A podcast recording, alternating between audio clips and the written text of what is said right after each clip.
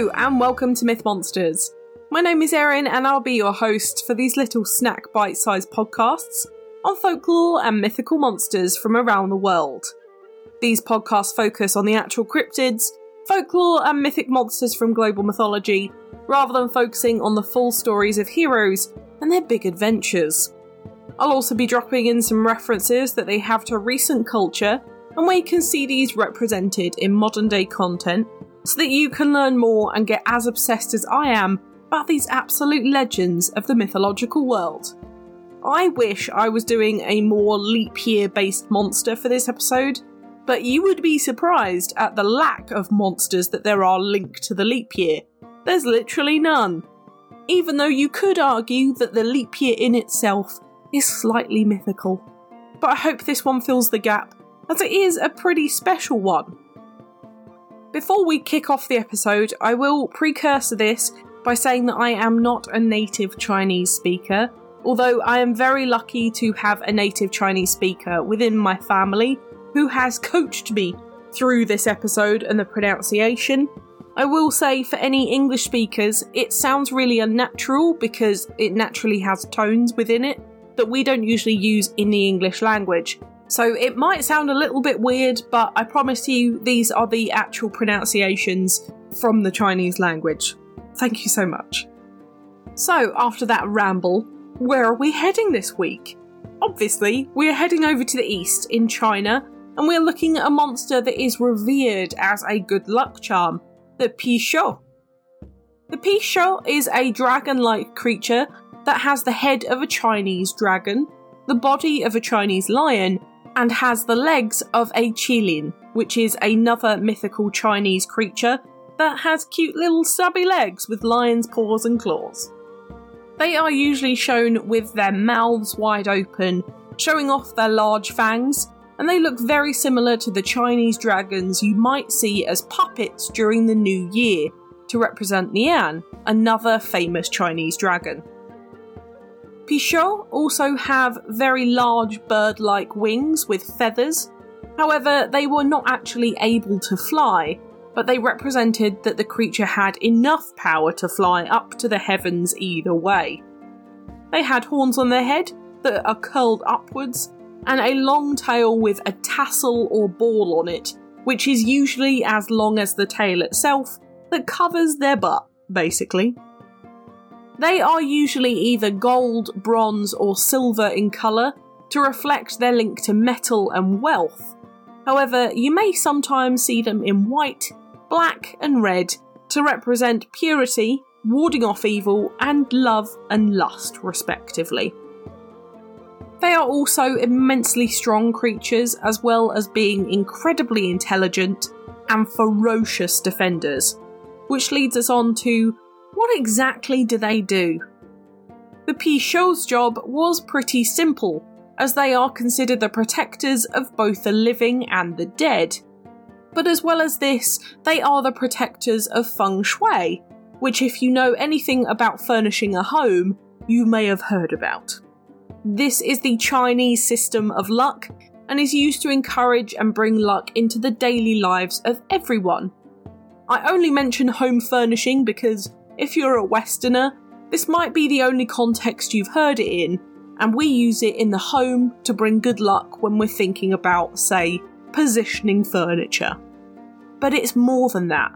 In Chinese culture, feng shui is the luck of everything, and is linked back to the star deities, Tai Su, who represent the Chinese zodiac and the general foreshadowing of the year ahead, based on a twelve-year calendar.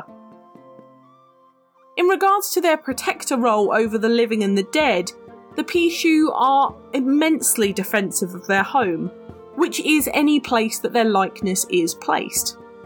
They would guard it against demons and evil spirits, as well as the diseases and sickness caused by them, by draining their energy and melting them into wealth that they can consume. For their masters who die, they would help them ascend into the heavens on their backs, as well as keeping a patrol over the heavens to keep demons away, as well as protecting their owners. But speaking of wealth, this is probably what the Píxiū are most well known for. They were considered an auspicious monster, which sounds pretty regular, right? But there were only five types of animals mentioned within this in Chinese folklore. The Píxiū, the dragon, the phoenix, the turtle, and the Qilin. This means that they were linked to wealth, happiness, and good luck, but the Píxiū specifically was linked to luck for those who had a bad year previously. The Píxiū actually comes in two varieties based on two genders, which they actually have separate names for. The female Píxiū is called the Bixie, and the male is Tianlu. And the way that people tell them apart is actually by their antlers, which I didn't describe earlier because they are such a defining feature of the two types. The male has just the one antler, whilst the female has a pair. However, history has blended this together overall, and now both are kind of expected to have the two antlers. They did have two different jobs though. The Bixie was to ward off evil spirits and to assist anyone who had especially bad feng shui. The Tianlu was in charge of wealth and would go out to find gold and gems, whilst the Bixie would be charged to guard it once it was back home. The Píxiū are completely benevolent creatures to people though, and are only bringers of good luck and defenders against the bad. Although, speaking of which, one good note is that if the owner had ever broken the law or was actively bad, the Píxiū would no longer respect or obey it in any way. These are really special creatures though, and we could just talk about their diet in terms of how special they are. This is because they only eat a diet that is made of gold, silver and jewels, and they cannot physically eat anything else. They also cannot poop because they do not have buttholes, and this is really important later on, so do remember this. It means that all the wealth that they consume is stuck within them, which is what makes them the icons of good luck with cash money. Lastly, there are two questions that are fully outstanding as we end this section. One is, is the monster tangible or a spiritual being only? And two, are there more than two of them? And if so, how do they come to be? The answer to one is assumed to be that they are spiritual beings that live within the likeness of them on Earth, such as statues and figurines, so we can't physically see or touch them. But like the previous episode with the Dis, they are the watchers over us spiritually. The second, I will cover later with their origin, but we're not entirely sure how they reproduce, we just know that there are many, and that's about it. Now, moving on to their etymology, we technically have just three words to digest this week. Píxiū in Chinese very literally just means panther, but it also means fierce beast or brave warrior. Bixie means to ward off evil spirits. And of course, I would usually break all of these words down into root words, but Chinese doesn't tend to break down this way. Tianlu doesn't actually have an English translation that I could find that one hundred percent backs it up, but otherwise we potentially have Heavenly Beast for this one, but don't quote me on that. Their history though is a lot more solid and goes a very long way back, which sometimes I say when I'm talking about the Middle Ages. But this monster really goes back. It goes back to two hundred six B C, which was in the Han Dynasty of China, which is really a very long time ago. This was considered the golden age of Chinese history, where there was a new coin economy built and a strong emperor to guide the country into new territories, funded by this new currency. There were huge breakthroughs in science and mathematics in the country, but still a respect and interest in the supernatural, the folklore, and alongside a love for astronomy. An important note here is that because this is so long ago, it means that we might be missing some information because it was lost to us. so this might explain some missing or assumed information in this monster's description and origins. The Píxiū were first mentioned in the Book of Han, which is a history of China throughout the Han Dynasty, which was between two hundred six B C to twenty-three A D, when Emperor Wang Mang fell. Within this book, it describes the Píxiū as the separate genders having their different antlers, as well as the ferocity of the creatures in battle. This mention made them synonymous with the Chinese military, and they used them on their flags and banners throughout the numerous territorial wars of the ancient East. There was also an emperor, Wu, of the Han Dynasty, who declared that Píxiū were the treasure of the empire as they protected and obtained gold, which meant that only the royal household could have one in their home. This rule actually wasn't abolished in law until the end of the Qing Dynasty, which was in nineteen twelve, which is absolutely crazy, and now you kind of see them all over the place. I would usually bring up the monster's origin here, but I have left out on how they came to be, which I would again usually discuss with their description earlier, but it kind of all comes together so nicely that I thought I'd save it to this point. So the Píxiū's actual origin story is a little bit sad. They are creatures born of heaven and are the favourite of the Jade Emperor, who was the first god of Chinese mythology. Unfortunately, the Píxiū overindulged and pooped on the floor of the Jade Palace, where the Jade Emperor saw it and spanked the Píxiū so hard until its anus disappeared. Yes, you heard me right. The butthole disappeared, and this is why it can no longer poop. Because of this, though, they can eat as many gems and monetary items that they can, but none of it ever leaves them, which of course gives them their wealthy reputation.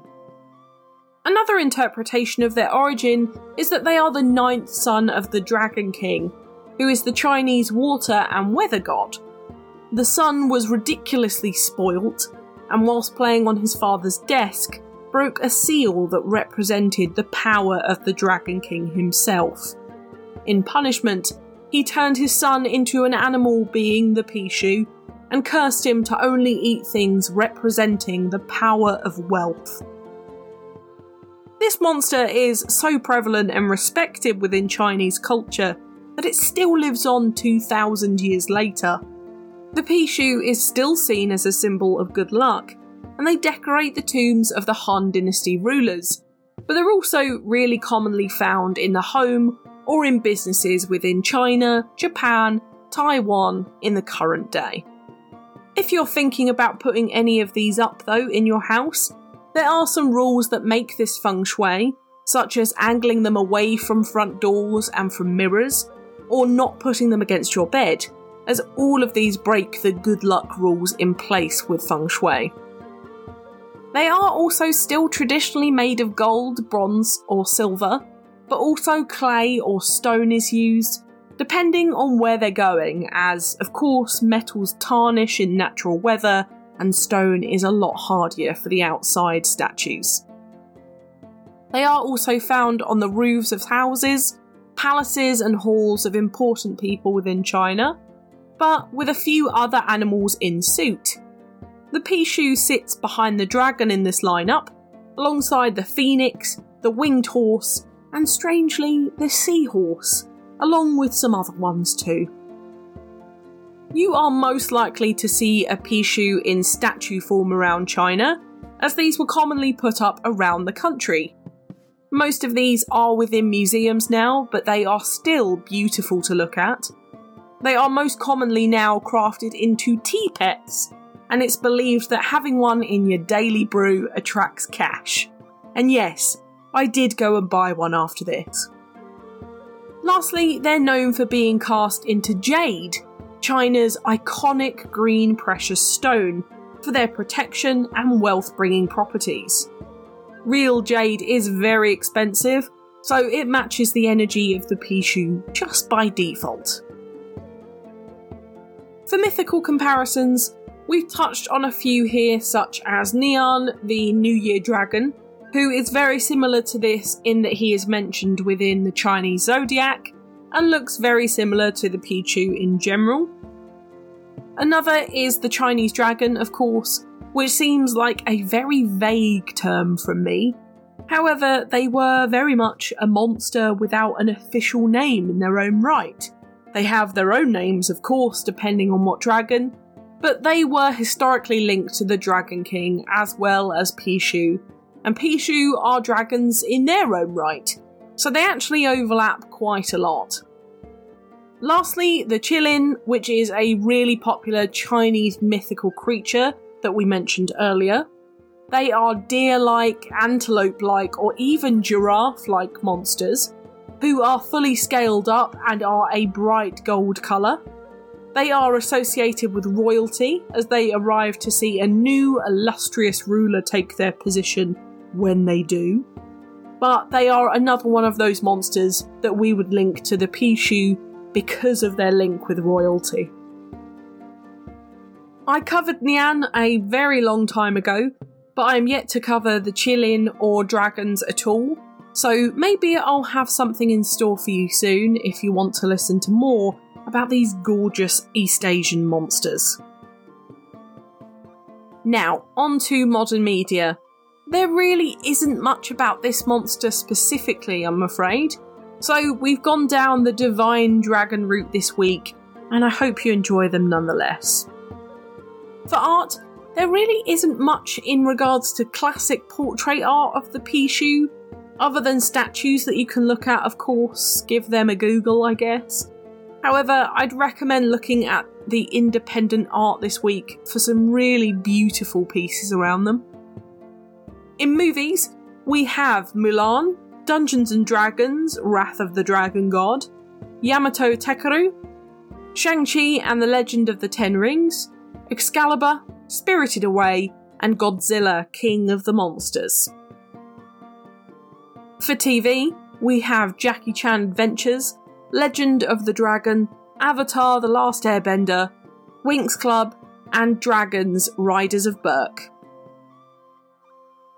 In video games, we have ones such as Dragalia Lost, Pokemon, Tales of Berseria, Warcraft, World of Warcraft, Dark Souls, Touhou Project, Jade Empire, The Legend of Zelda, Fire Emblem, Shin Megami Tensei, Kirby's Return to Dreamland, Heroes of Might and Magic, Arknights, Dragon Quest, Bayonetta, Luna, Monster Hunters, Final Fantasy, Okami, Elder Scrolls, Nexus War, Temtem, Dragon Age, Breath of Fire four, Diablo, and Bayonetta.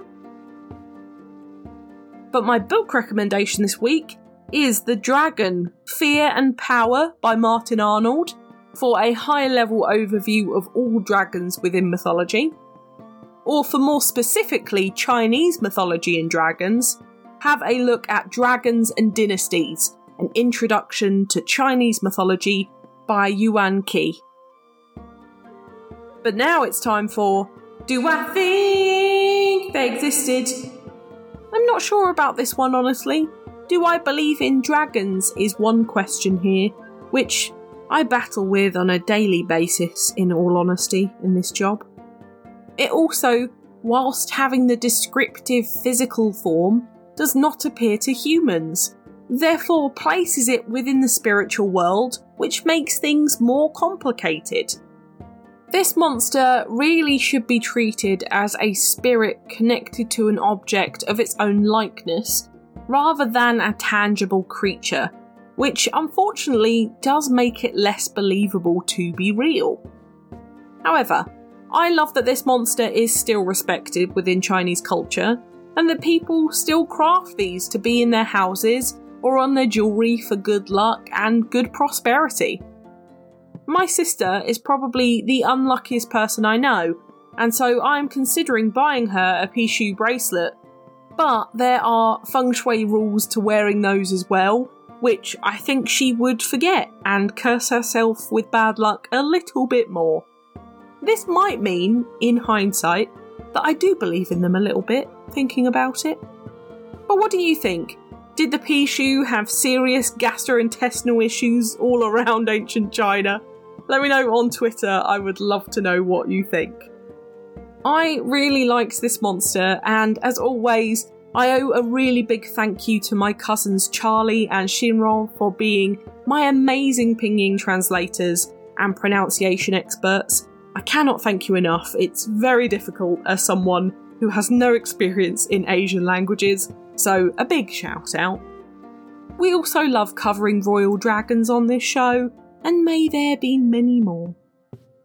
Next week though, we're heading over to Slavic mythology, to a monster that represents the home and peace within it, but you might know it from the Witcher series and their horrendous title card screen.